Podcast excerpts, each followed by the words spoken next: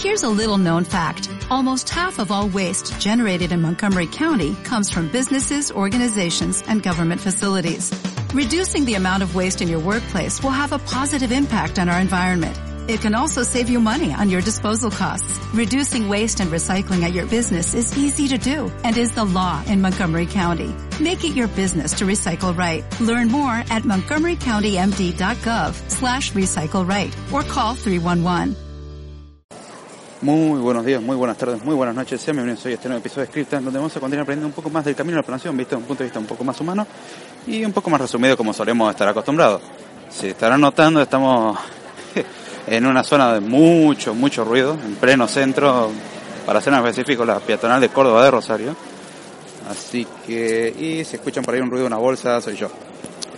Ya con esto tiene que estar bien el audio. Y vamos a comenzar con el episodio de hoy. Estaba comprando un cable para la computadora porque le hice una adaptación medio extraña y necesita extender un poco el cable de audio. Y mm, me encontré con la gran pregunta de, bien, yo en este caso les cuento con entre los dos equipos con los que utilizo. Cuando estoy en casa un equipo es un equipo Mac y cuando me muevo es una laptop que, que compré. No voy a decir la marca, no, no le voy a decir publicidad, aunque la verdad me gusta. Por lo menos después puede que hable de eso, pero no es hoy, hoy el tema de hablar de Mac. Y se me ocurre hacer el podcast la pregunta de, ¿realmente necesito una Mac para desarrollar? está ese mito, por así decirlo, o ese interrogante de qué equipo comprarme para desarrollar y, bueno, hoy quería hablar de si realmente se necesita una Mac para desarrollar para después hablar más específicamente de qué equipo es idóneo para desarrollar. Eso va a ser el siguiente tema. En sí, los equipos Mac como tal, em, personalmente tengo la opinión de que son buenos, sirven para este trabajo y siempre la respuesta a la pregunta va a ser depende para qué. Cuando hablamos más bien de, por ejemplo, eh, crear aplicaciones de iOS o para Mac, a la fuerza vas a necesitar eventualmente una Mac.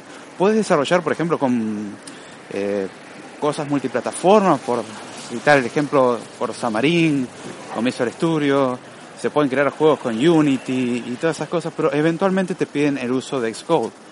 Hoy en día está cambiando un poco eso, pero por ahora no es del todo el cambio, entonces seguimos dependiendo un poco de eso.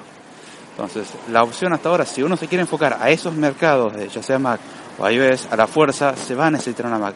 Ahora, suponiendo que no necesitamos eso, la Mac, como habíamos visto anteriormente, tiene la ventaja, por así decirlo, de poder utilizar todos los sistemas. Podemos instalar el sistema que querramos. Sé que desde PC se puede con una Hackintosh, pero no, no es el mejor funcionamiento. Cambio con Mac, eso no tenemos problema, podemos instalar Windows tranquilamente y Linux tranquilamente. Puede que haya una pequeña incompatibilidad con algún driver, pero no pasa más allá de eso, no es un error del sistema. Ahora bien, ¿vale la pena realmente en ese caso? suponiendo que instalamos cualquier otro sistema, tenemos esa ventaja, pero de ahí más no, no es que digamos es la mejor opción, de hecho suele ser un poco costosa. La marca justamente, muchas personas la catalogan como una marca costosa, y lo es es buena, mi opinión en ciertas cosas me gusta, me gusta por el sistema en ciertos aspectos, pero tampoco voy a decir que es la mejor cosa que me pasó en la vida. Me siento mucho más cómodo que, por ejemplo, utilizando Windows, pero eso ya es una cuestión de comodidad mía, es una costumbre mía. No significa que eso refleje la opinión de todos. Hay gente que se siente mucho más cómodo utilizando Windows. Hay gente que se siente mucho más cómodo utilizando Linux. De hecho, yo me siento más cómodo utilizando Linux y Mac, cualquiera de los dos. Entonces, en ese aspecto, ¿es realmente conveniente? Y es depende de lo que quieras usar. ¿En qué aspecto te sientas más cómodo? Hoy en día muchas plataformas de desarrollo permiten desarrollar prácticamente desde cualquier sistema. Entonces ya no dependemos tanto del sistema, con lo cual la computadora que tengamos va a funcionar. En ese aspecto, la Mac es donde pierde por cuestiones de precio. El hardware que ofrece no es el mejor por el precio que solicita, es bastante costoso de hecho. Los equipos tienen esa desventaja bastante grande que hay que desembolsar una gran cantidad de dinero por un hardware que realmente no lo vale porque con ese mismo dinero uno se puede comprar tranquilamente una computadora con prestaciones superiores, mucho más superiores. Por no mencionar el caso de que olvídense de utilizar la Mac para juegos y esas cosas, se pueden poner algunos, pero no, no están hechas para eso.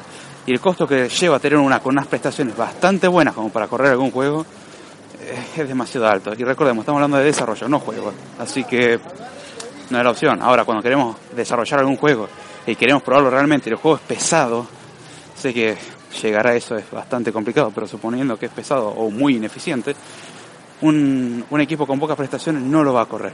Entonces en ese aspecto no es bueno para testing. Entonces ya vemos que no son todo cosas bonitas. Ahí es donde yo sinceramente no lo recomiendo.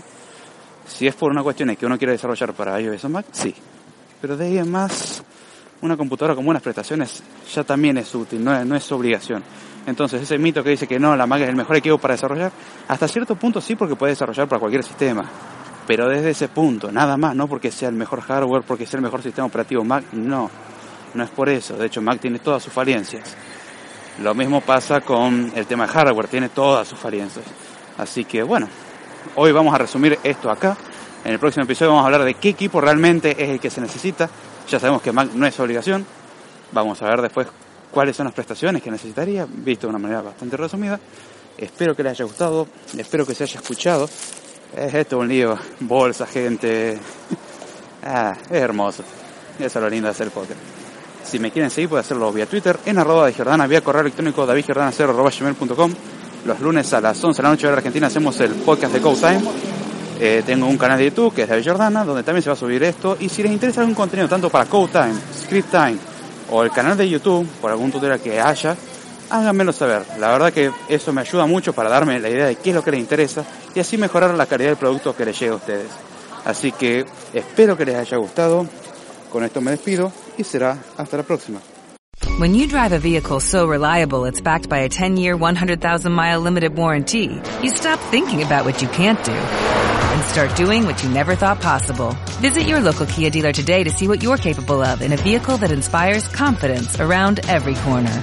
Kia, movement that inspires. Call 800-3334-KIA for details. Always drive safely. Limited inventory available. Warranties include 10-year 100,000-mile powertrain and 5-year 60,000-mile basic. Warranties are limited. See retailer for details.